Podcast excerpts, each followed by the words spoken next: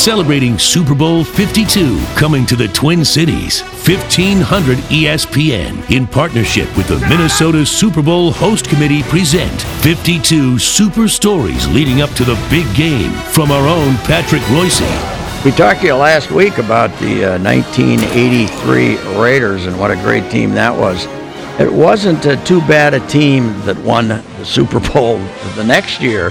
The Bay Area was uh, missing the Raiders at that time, but they did still have the San Francisco 49ers. And the next year, January 20th, 1985, the 1984 version of the San Francisco 49ers, that might have been the best of all their great teams.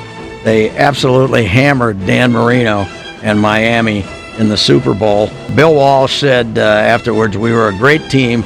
It was nearly a perfect game for us. Joe Montana, 390 yards, four touchdowns.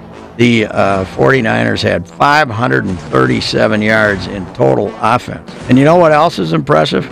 They were 15 and 1 in the regular season, but the teams they beat in the NFC playoffs, the Giants, 21 to 10, and the Bears, the mighty monsters of the Midway, they beat them 23 to nothing in the conference final. So that was a fantastic team. The 49ers started off, they had to punt the first time. They scored on six of their next seven possessions. And the first touchdown was scored by, you all remember this guy, Carl Monroe, a backup running back, caught a 33 yard touchdown pass from Montana. A little roll to the right. Montana fires the shot.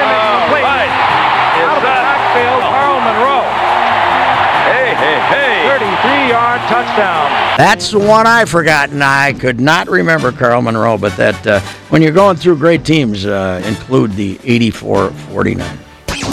52 Super Stories continues next week with another great yarn from Patrick Reusse. And for more details on Super Bowl 52 coming to the Twin Cities in 2018, sign up for the host committee email at mnsuperbowl.com.